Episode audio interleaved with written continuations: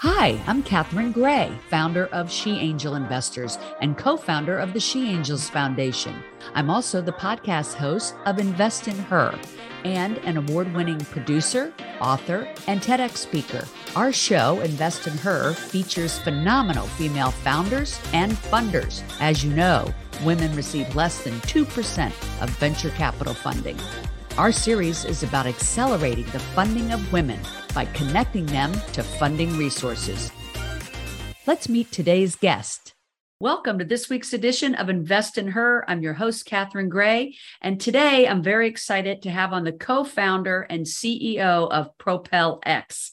And what is Propel(x)? It is an investment platform democratizing alternative investing into sciences and technology. Let's welcome to the show, Swati Chaturvedi. Hi, Hi Swati. How are you? I'm well, thank you. Thank you, Catherine. Thanks for having me. You you bet. Um, Propel(x), you know, I, I think we met at an investor luncheon, didn't we? Perhaps. I, I, I think, or, uh, and um, we know some people in common. Yes. Um, yes. yes. I think maybe, um, is it Alicia? I think Alicia that we know in common.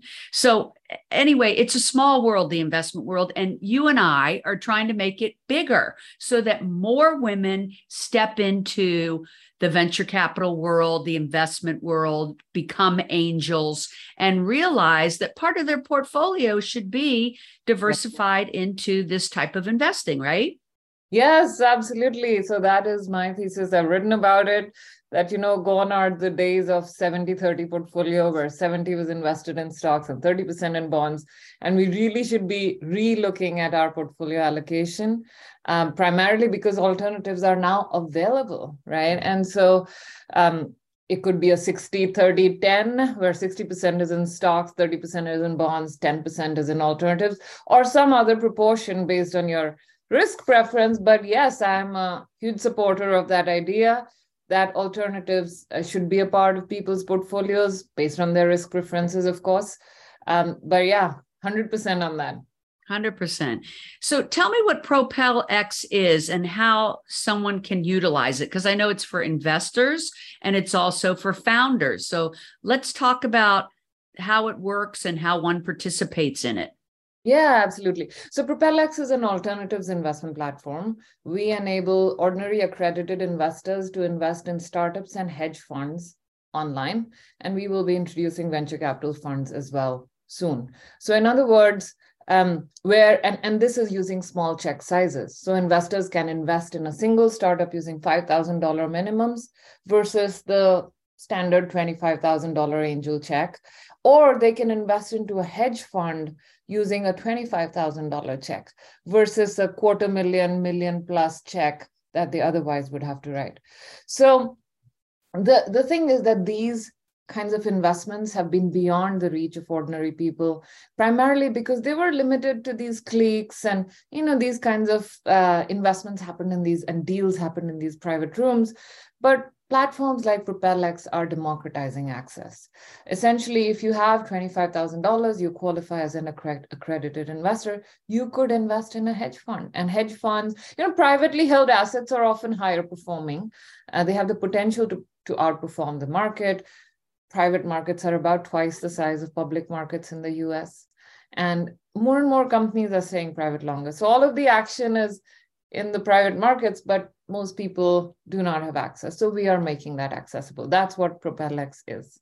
I love that. And if people wanted to find out about it, they just go to propel x dot com and learn all about it. it I saw it's as easy as signing up to invest. Yes. And, um, you know, I think what makes people uh, not step into new realms is not understanding it.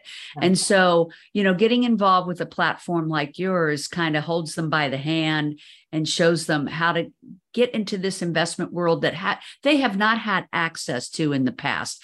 Um, it's kind of been an old boys club. I love that you are a female founder, co-founder, and C E O of this platform.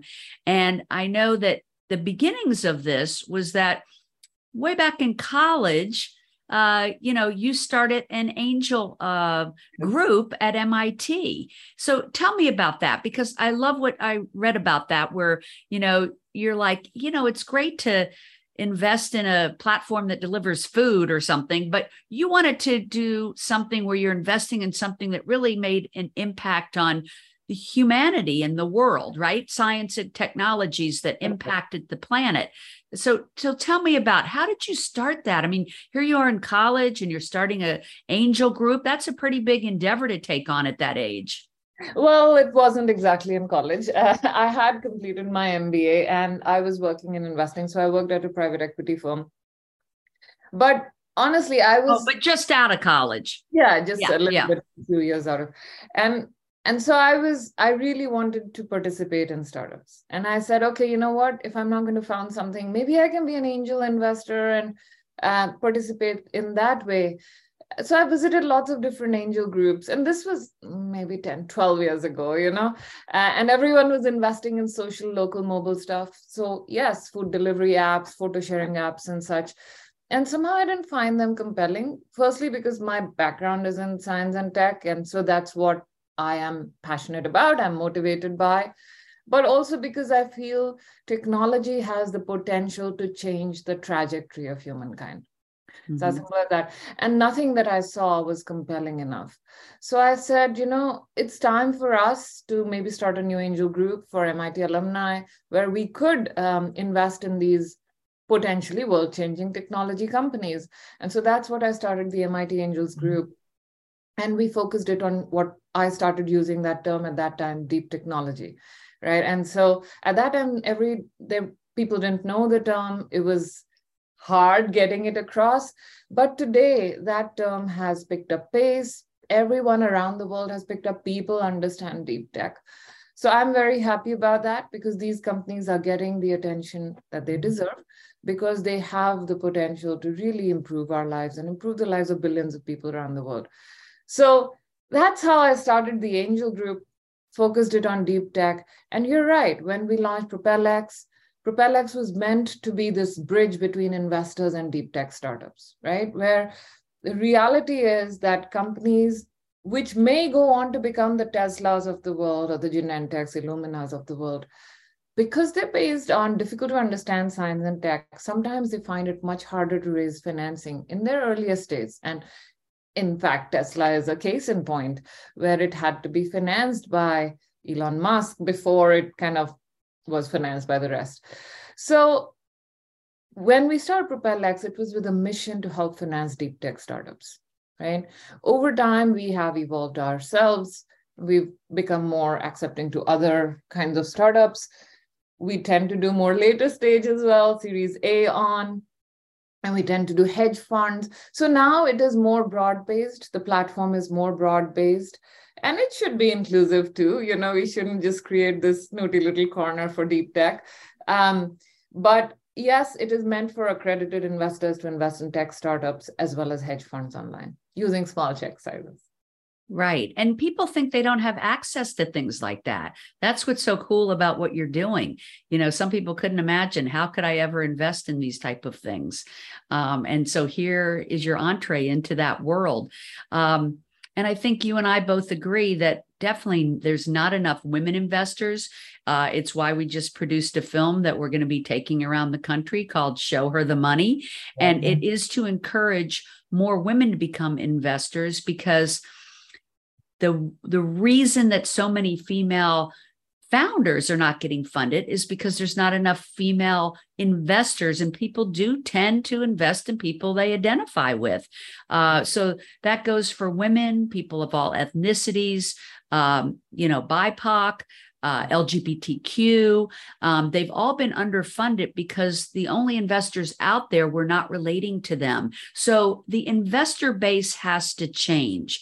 And so that's what I love about what you're doing. That's game changing. You're inviting and you're democratizing it. So people with even a five thousand dollars check can get in the game, which, by the way, as you and I both know, can be very lucrative, can be way more lucrative than the regular stock market or even real estate. So that's why part of the portfolio should be in this uh, type of bucket, so to speak.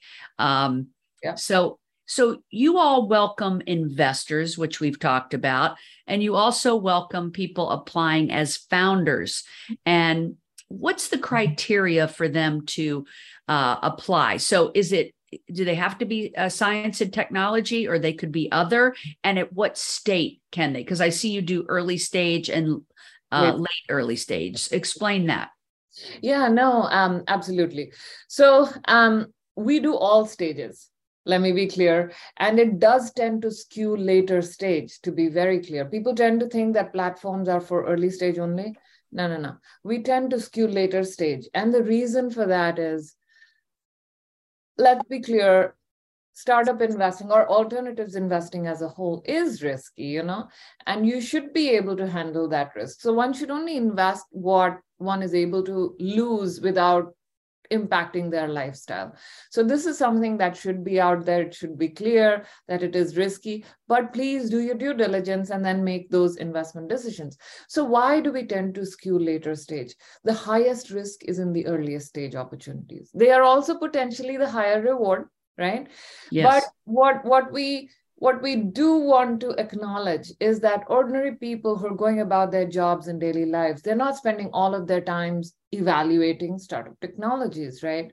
That's not their primary job. It's not their profession. With that understanding, we felt that it would be more um, appropriate for us to present later stage opportunities to ordinary, ordinary accredited investors. Now, we do have seed stage companies as well. We have series A's, B's, C's, D, E, all the way up to pre-I P O, uh, absolutely. And um, so it's at all stages, that'd be clear. Now to answer your question, what does it take to apply? So the early stages companies can absolutely apply. They should apply on our platform, propel x dot com. Um, there is a link there for founders to start their application process. It's a two second process, not two seconds, maybe two minutes, where we initially just ask them to upload their pitch deck. We do review them. So I want to make it clear that our subsidiary is a broker dealer. So we are a highly regulated platform, which is very different from some of these other crowdfunding platforms that you might find. So we are expected to be highly curated. So we actually select these companies, we curate them, we put them on the platform after proper compliance reviews and approvals. We also conduct due diligence on the offerings that close. These are all FINRA requirements. Um, so, you know, the FINRA, the Financial Regulatory Authority, requires us to conduct due diligence, to be looking out for investors. So for the early stages, companies should just share their pitch deck. If we decide to move forward, we will be in touch very quickly. Um, but what helps companies succeed online? You should have traction. It shouldn't be, I mean, if you don't have traction, we in our selection process will find it very difficult to move forward, right? And well, do they need, but do they have like a minimum? Like, do they need to be doing a million dollars a year? Could they be doing oh, no, no, two hundred fifty a year? Oh, well, um, in terms of revenues, oh my God, it's all over the board. It could be zero, right? It could be zero because think about life sciences companies, drug development companies, medical devices. They have to go through the entire clinical trial process. So they could be very big and very mature, but they may still have zero revenues. So deep technology companies often tend to have a longer time to revenue. Think of battery technologies, right? They may have zero revenue until they actually start deploying in, in at large scale, but they could potentially change the world. And when it actually comes, the revenue will, could come in droves. So Uh, to answer your question, do they have to have revenue? No. But do they need to be farther, far enough along their journey on the startup process? Yes, right? So for example, you should definitely need to have a proof of concept. It's not sufficient to just be in the lab. Um, you should have customer conversations. You should have customer traction, if not revenues. Uh, you sh- if you're a life science company, medical device company, you should be close to an F D A approval, or you should be F D A approved. In many cases, we have a F D A approved companies. Um, so, so we do need companies to be far enough along. And can you give us an example of maybe uh, a couple of the companies that you've gotten behind, uh, so we can get a real idea about it? Yeah, yeah, yeah, absolutely. So on the early stages, let me talk about this company called Brelion. Right now, so Brelion is a, what is called an ultra reality company. They're building display technologies, which is immersive display without having to wear a headset. So think of V R, virtual reality. You have to have a, a heavy headset on your head, right, in order for it to be immersive. But think of a, of a instead of a monitor that surrounds you, that in fact is immersive, but you don't need to wear a headset. And it can have enough depth of view such that it could equal like nine, nine screens stacked on top of each other. So that is very powerful. So this was a display technology that em emerged out of M I T, the M I T Media Lab, helped them raise their initial funding, and now they're doing it. Is that kind of like you could be in a store and it would be like a hologram type of thing where uh, maybe the person seems like they're there, but they're not? Would it be something like that? So yes, depth is a depth is one of the things that you can manipulate in order to give that field of view, right? It it could be something similar. It's not a hologram exactly. It in, in fact is a screen that surrounds you, right? But it it appears to be coming from far away. So you feel like you're in an environment, not so, a screen. So what would you use that for? Like travel or or like what would you use oh, that for? Video gaming, uh, movies. So video gaming is a very important application, but think of trading, right? So traders, what traders need to have is multiple screens. They need to look at multiple screens in order to be making their decisions. Now in a home environment, you typically have one monitor, right? Or maybe you could place two around another, have three, but you have only so much space. Think of a screen that surrounds you, but it appears as though it has multiple monitors stacked on top of each other on every side, right? So that makes trading a lot easier because it's giving you that depth of view. So it's ultra reality, really. So whether it's trading, it's video gaming, it's movies, all of these are immersive experiences which they're enabling. And um, amazing technology company out of M I T, we helped them raise funding. Now they were in their seed, then we did their, help them in their Series A as well. And their Series A was led by, uh, uh, it, it was a big, uh, it's one of uh, Lockheed Martin, what am I saying? Lockheed Martin, so a big defense technology company. So defense applications, right? So um, technology companies like this, this was an fairly early stage company. We've done later stage companies as well, fintech companies. Um, when you say defense, does that mean this would be used in a military situation? Not in an active combat situation, possibly, but certainly in uh, military decision-making rooms, for example, mm-hmm. where you see multiple screens uh, stacked one on top of the other, and you have big screen situations. So yes, absolutely. That's just one example. Um, and then, you know, I, I don't want to give people the perception that we only do early stage. This, we did the Series A, but we've done lots of later stage companies as well. We did Repurpose, for example. Now, Repurpose makes compostable forks and knives, right? And they are distributed uh, through all the major stores, whether it's Kroger, Safeway, and Target, Rite Aid, C V S, now Costco, right? So those kinds of companies, companies like Repurpose have tens of millions in revenue, and they're much further along. So we're doing their Series C, for example. We've done fintech companies that were much further along. And in many cases, we get what is called pro rata. So V Cs that invest early, they often have the right to invest in later stages, but they're not able to, they have the right, but not the obligation. They're not able to fill that right. We take that right, or we help them fill that right and give them part of the upside. So in this way, we're able to get into later stage deals, which are not available. People are falling over themselves to get in, but mm. we are able to secure access for ordinary investors. So it's very powerful. That but is very powerful. And, yeah. um, and so these are um, opportunities that they otherwise wouldn't have in just the regular market. And oh. that's the whole point. And the other reason that people need to diversify into it is where you said it is a big risk. It also can be a huge reward. And yeah. that is the whole reason to do it, where, you know, in the stock market, it's kind of limited for the most part, how much you could make. Uh, it's very regulated, um, where this is um, kind of more of a frontier, but Uh, a very exciting one that not many women have been involved in in the past, but they've missed out on it being a very lucrative um, investment opportunity that, you know, a lot of women have not been uh, aware of. And so I know we're all trying to pull back that curtain and show women, this is uh, this is an area of um, investing that you should be in, because it can be extremely lucrative for your portfolio. I take it that you've had some huge success stories. You've had some successes also. In fact, I just want to highlight, because we're talking about investing in women-led companies. Well, Repurpose Compostables is a woman-led company. Oh, very, yay. I love to hear that. Powerful C E O. Um, I'm very proud to have been part of her journey. And, uh, you know, Lauren Groper, I wish her the greatest of success. And we'll be so proud when she has a massive exit. But, uh, you know, keeping our fingers crossed for that.